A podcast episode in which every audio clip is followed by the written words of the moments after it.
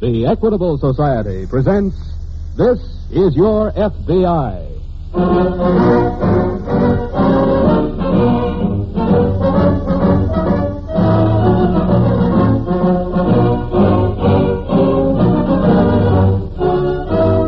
This is Your FBI, an official broadcast from the files of the Federal Bureau of Investigation, presented as a public service by the Equitable Life Assurance Society of the United States. To your FBI, you look for national security, and to the Equitable Society for financial security. These two great institutions are dedicated to the protection of you, your home, and your country.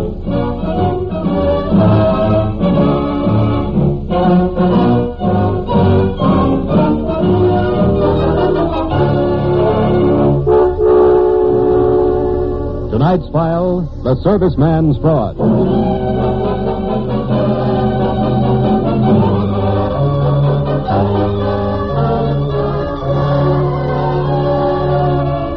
The war is over and the fighting men are coming home. But for the FBI, the war, the fight against fascism, is not over.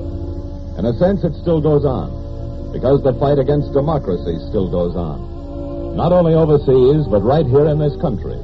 In a Midwestern state, for example, where a thin, white haired man named Martin Bessemer was trying to form an organization called the United Brotherhood of America.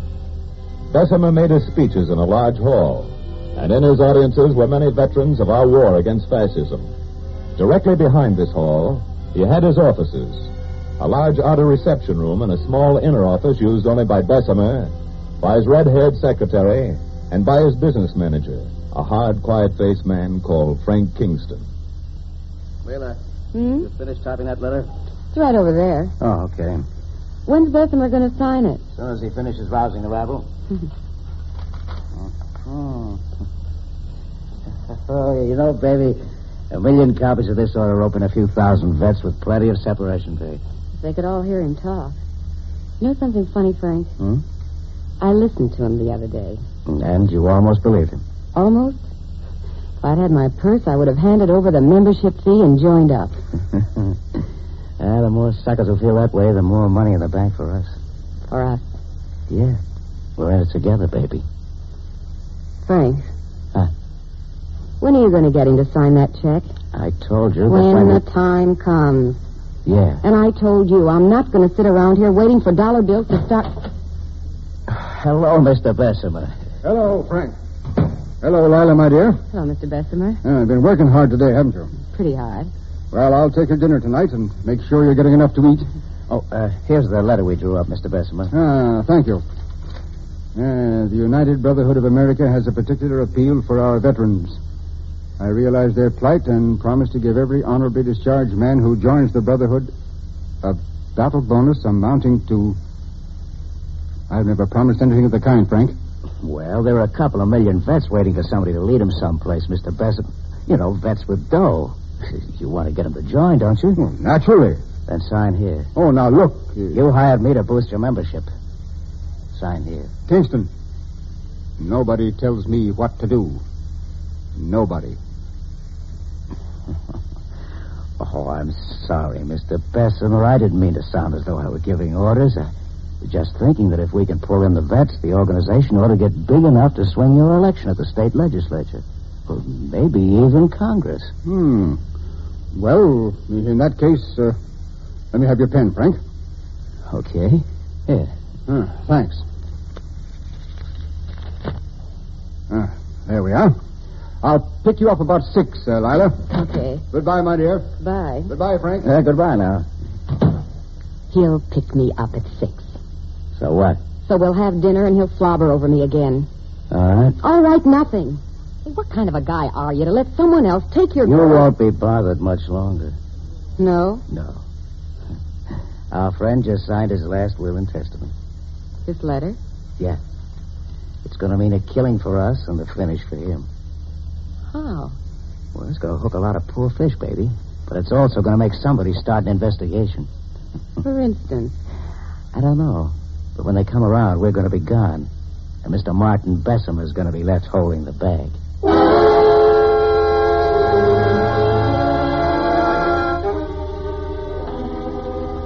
It's easy to get a mailing list of veterans, and it's easy to stir up some of those veterans. The end of the war doesn't mean peace for the country. It means a period of transition, reconversion, change. Many fighting men who have come home want that period to be swift and sure and ripe. So when they read a letter like Martin Bessemer's, many vec- veterans get excited. Some want to join his organization. And some, some react the way a boy like Eddie Butler did. Eddie is calling on his girl. Sorry I kept you waiting, Eddie. Like my new dress? Huh? I asked you if you liked my new dress. Oh, yeah. Yeah, new, isn't it? Eddie, when we get married, my clothes That won't. bird ought to have his head handed to him. What are you talking about? I'm sorry, honey. Uh, This letter came this afternoon. I didn't get a chance to read it. You read it now. Put it away. But look at it. I don't want to. It's from a gent named Martin Bessemer. He's the head of an outfit The called. United Brotherhood of American Wars, I know. How do you know? My brother Bobby got one this morning. What'd he say? Oh, I don't know. Said he wants to join. Join this? Yes. Well, he can read, can't he? Listen to this. The United Brotherhood is an organization restricted to members of the Caucasian race. That's a fancy way of saying Aryans. All right, Eddie. And this juicy little warning that we veterans have to rise up and throw the foreigners. All right, Eddie. But Nora, don't you Give see? me we- that letter. Nora! I'm sorry. I don't get it, honey. I don't get you. Me? Eddie, sit down. No, here by me. Okay. Darling, I know it was pretty bad overseas, and you went through a lot. But you're home now, darling, and the war's over. The fighting's over, you mean? What? As long as there are weasels like this Martin Bessemer around, it's not over. Look, honey, I, I get mad, but don't try to chalk it up to combat fatigue or anything like that. I get mad because I see that maybe there's a chance all that fighting was for nothing. Eddie, that's silly. Silly, yeah, and your kid brother joins a peachy little group restricted to members of the Caucasian race. He's a kid, and it's a small, unimportant organization. There are a couple of million kids and plenty of these small, unimportant organizations for them to join. Eddie. No, I am mad. I don't like it, Nora. I don't like that it's going on and we let it go on. What can we do? I know what I'm going to do. What? I'm going to join Mr. Bessemer's little restricted bunch. What? It'll get me into one of his meetings so I can find out what he's up to. If he's up to what I think he is, Mr. Martin Bessemer better watch out.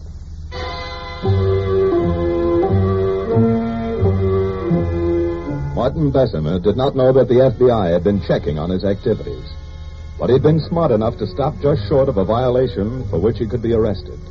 And now one of his letters come to the FBI's attention. Martin Bessemer. Yeah. According to the files, Dan, he's been spreading his poison since 1937. He was mixed up with a bun, but he went into hiding as soon as we invaded North Africa. Smart boy. Uh Uh-huh. huh. But now he's out again. We've never been able to get anything on him. Even this new organization he's trying to get started has a bona fide setup legally. Well, maybe this letter is what we've been waiting for. I think it is. As a matter of fact, I think he's bitten off more than he can chew in this one sentence right here. Look.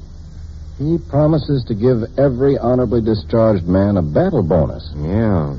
Probably sucked in a lot of members that way.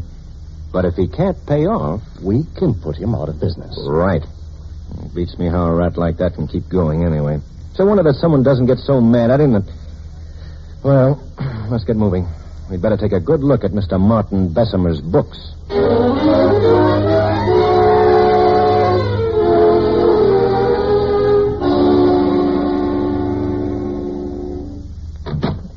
Well, it's about time you showed up. I've had my hands full, Lila. Who was she? Oh, stop being cute. I just had a big session with some vet named Eddie Butler. He's out to knock Bessemer's block off. I know. He was here before. But we've got a bigger problem. What do you mean? I had a visitor, a gentleman named Sherman Sherman? from the FBI, What do you want? to look at the books. You didn't let him. No. But he said he'd be back at three. Hmm. It's almost that I now. know. What are we going to do, Frank? Oh, it's going to be all right, baby. It says here. I tell you, it's going to be all right. All this means is that we clear out a little ahead of schedule. Without the money. With the money. Well, he hasn't signed that check yet. You will. Hello, Lila, my dear. hello. Oh, Frank. Oh, I'm glad you're here, Mr. Bessemer. Uh, anything wrong? Well, yes, we've gotten some disturbing news. What? Well, the FBI was here to look at our books. The FBI.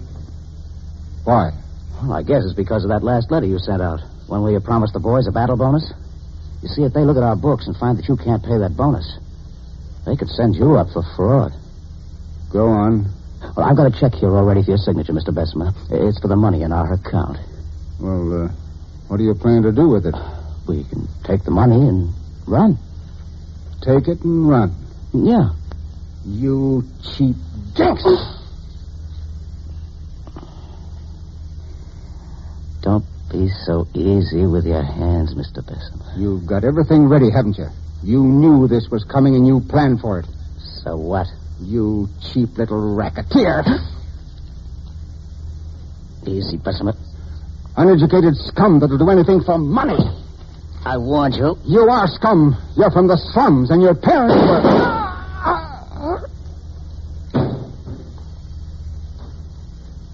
Now, maybe you'll keep your hands to yourself. Dead, Frank. I don't care. What are you going to do? What are we going to do, you mean? What? We're in it together, baby. Remember? And we're good. What's the matter? Somebody's in the outer office. Huh? I heard him. We'll see who it is. Just open that door a crack. Oh, Frank. Go on.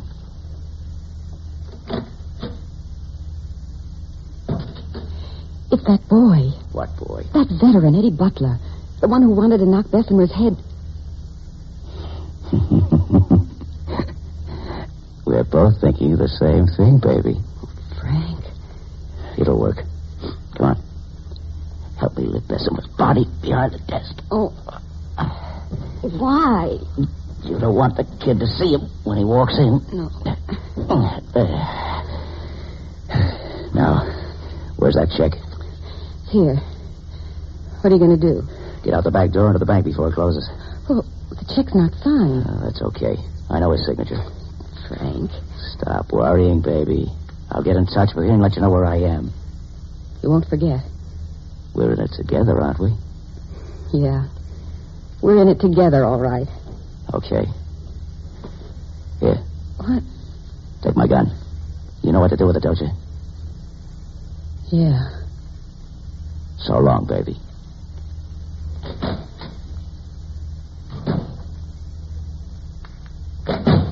Mr. Butler, Yeah? come in, won't you? Thanks. You're waiting to see Mr. Bessemer? Yeah, I saw him come in here, and then. Say, did I hear a couple of shots? Shots? Why, no. Not from here. Oh, what you must have heard was... What's the matter? Look behind the desk. Hold. It's Bessemer. And isn't this yours? What? This gun. Here, take it. It's yours, isn't it? No. Oh, yes, it is. Come in. Oh, Mr. Sherman, I'm so glad you're here. This man just shot Mr. Bessemer.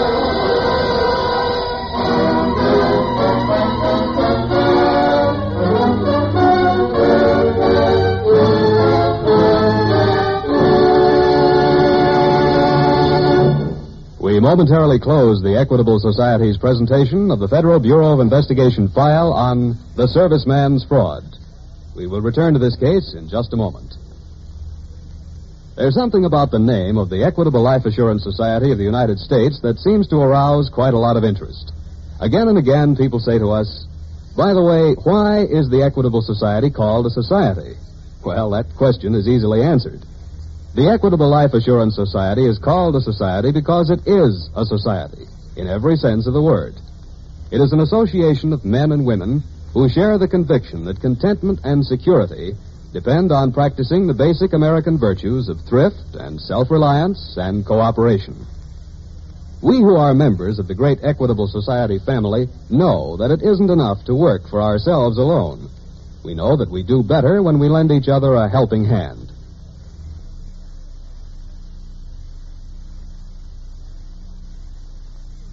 And that is why we have joined forces in the Equitable Life Assurance Society of the United States. We have combined our dollars into a common protective fund, which gives each of us far more security than he could attain by his own unaided efforts. The fact that three and a quarter million Americans think this way and have become Equitable Society members gives our organization tremendous stability and safety.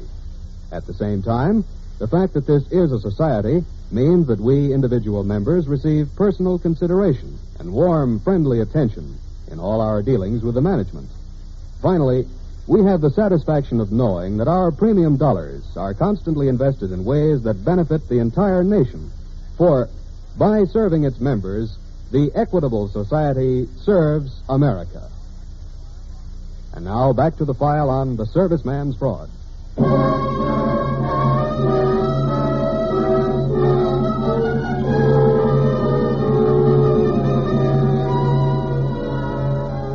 A murder is committed. A murder that's buried in the back pages because the victim is seemingly unimportant. The killer seems to be unimportant, too. Seems to be a boy named Eddie Butler. A boy with a motive, with a gun marked with his fingerprints. A boy who was actually seen by an eyewitness. The case seems open and shut, seems to be as simple as ABC. Nevertheless, the FBI, working with local police, investigates, and investigates thoroughly. You say Butler was here earlier, miss? Oh, yes. He was raving about getting hold of Mr. Bessemer and knocking his head off. But you got rid of him. Well, I thought I did. But then he came back about an hour ago. He just stormed in here and made a wild speech, and then he took out his gun and fired. That was a few minutes before three. Yeah. Well, I feel sorry for the kid, but that happens. What happened? Well, you know, those boys are trained to kill. They go overseas and do a lot of killing, and it just gets in their blood. They come home, see something they don't like, so they kill. Is that what Mr. Bessemer thought? Why? It sounds like something he might have said. I guess you liked Mr. Bessemer. No. But it was a job, Mr. Sherman. You didn't mind working for a man like that? Well, I. I'm sorry. It's really none of my business. If there's anything else we want, I'll let you know.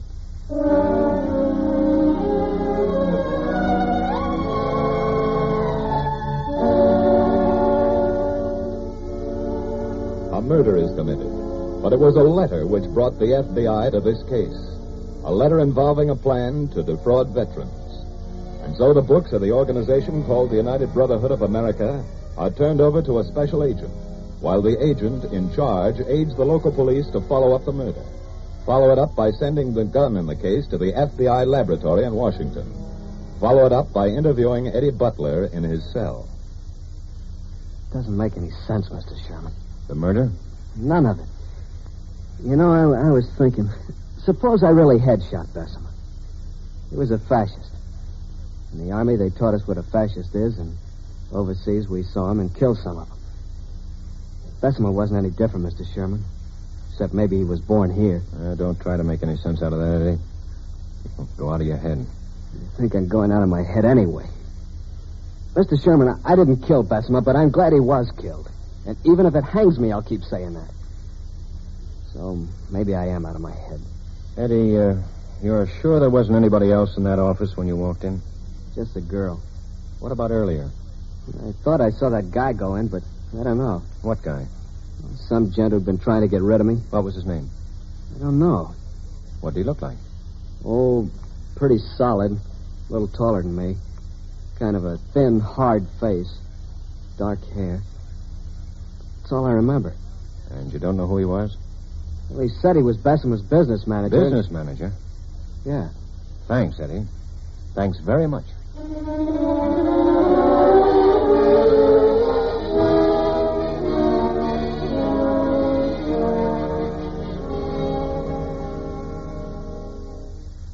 What'd you get out of the books, Dan? Oh, pretty much what we figured.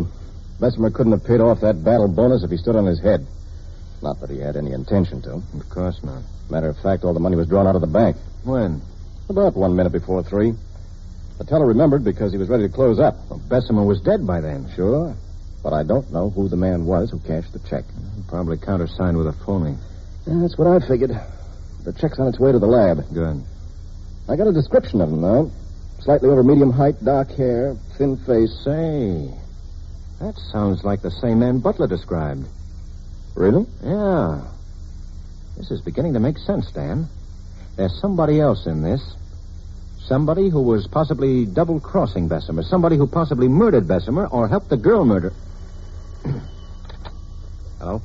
Sherman speaking. Yeah. Yeah. Where? Thanks.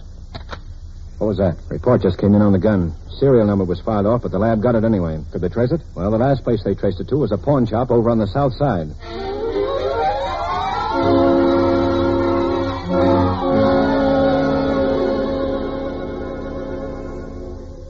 Now, look, we don't want to arrest you for selling the gun. We just want to know who you sold it to. I told you. I don't know his name. What did he look like? He was, oh, a little shorter than you. Dark. Kind of a. Wait. What? I just remembered. His name was Frank. That's what she called him. Frank. That's what who called him? The girl who was with him, a very pretty girl with red hair.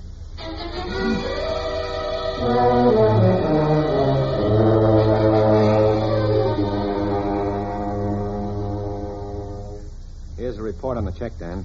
Was it a forgery? Sure. Same guy who countersigned it forged it. What's his name? Kingston. Frank Kingston. We have a lead on where he's hiding. Williams traced a call the girl made him last night. Well, let's get him then. Yeah, there's a catch. What? We can probably hold him on fraud, forgery, larceny, but. But how do we get him on murder? Yeah. As long as that girl sticks to her story, we're. you know, like- if there were only some way of getting one of them to double cross the other. Hey, I have an idea. What's that? The old bellboy trick. It might work. They've never seen you. So if we can get that girl over to Frank Kingston's apartment tonight.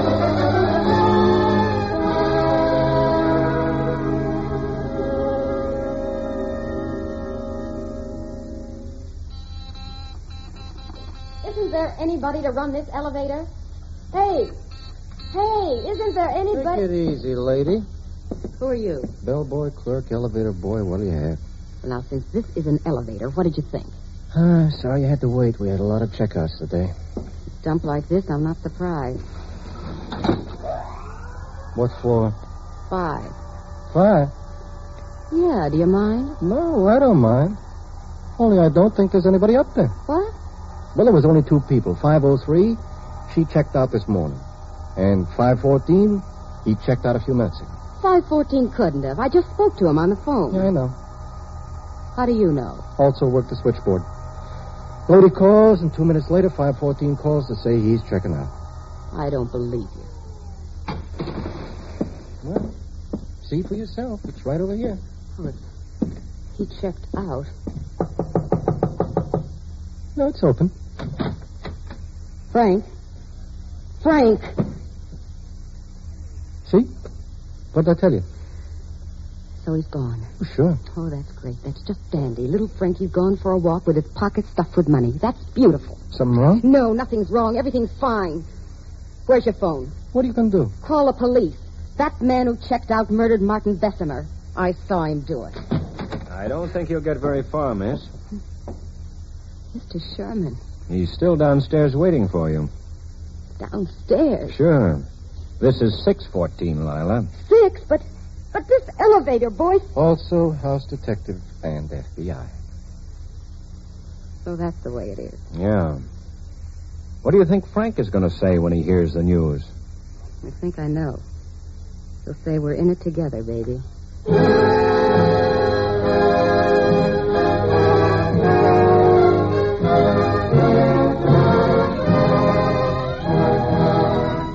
Frank Kingston and his female accomplice were tried and convicted by local authorities on the charge of first degree murder. Kingston's death reminds us that there are men in this land who say they are Americans, who perhaps think that they are Americans and yet speak openly and loudly against the principles of freedom and equality, the principles of democracy. There's little difference between such men and the enemies across the seas whom we have conquered. There's little difference between such men and the criminals they so often employ, for they are criminals themselves. In the end, they will be caught because their crimes are crimes against the people, against the government, against the FBI.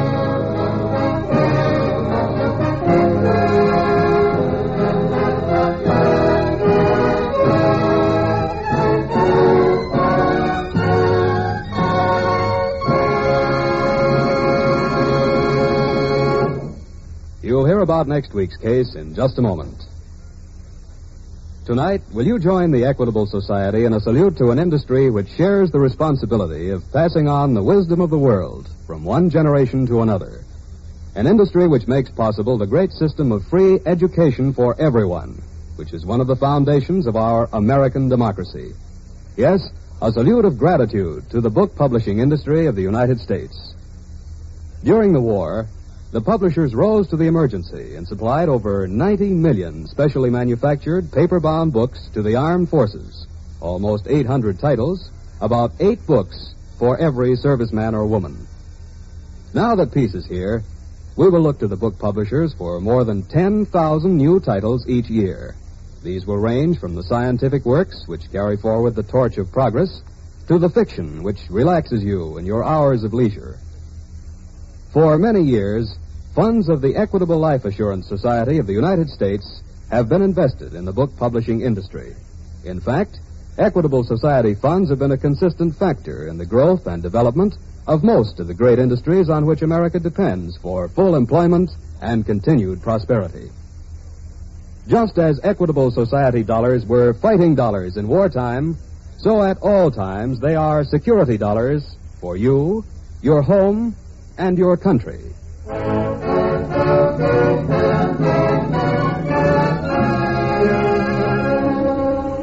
Next week, we will bring you another thrilling story from the files of the Federal Bureau of Investigation.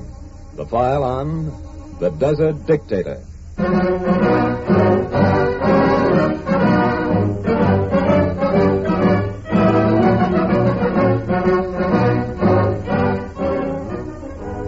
The incidents used in tonight's Equitable Society's broadcast are taken from the files of the Federal Bureau of Investigation. However, all names used are fictitious, and any similarity thereof to the names of persons living or dead is accidental.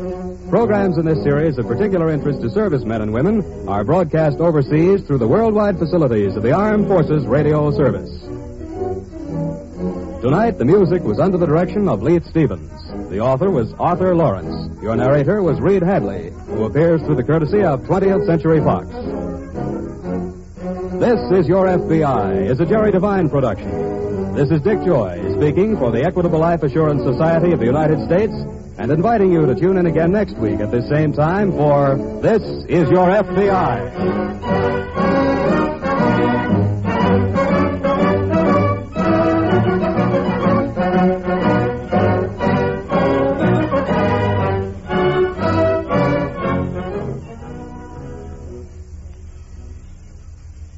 Folks, the Equitable Society reminds you that tomorrow is Navy Day. We'd like to take this moment to say thanks, Navy, for a job well done.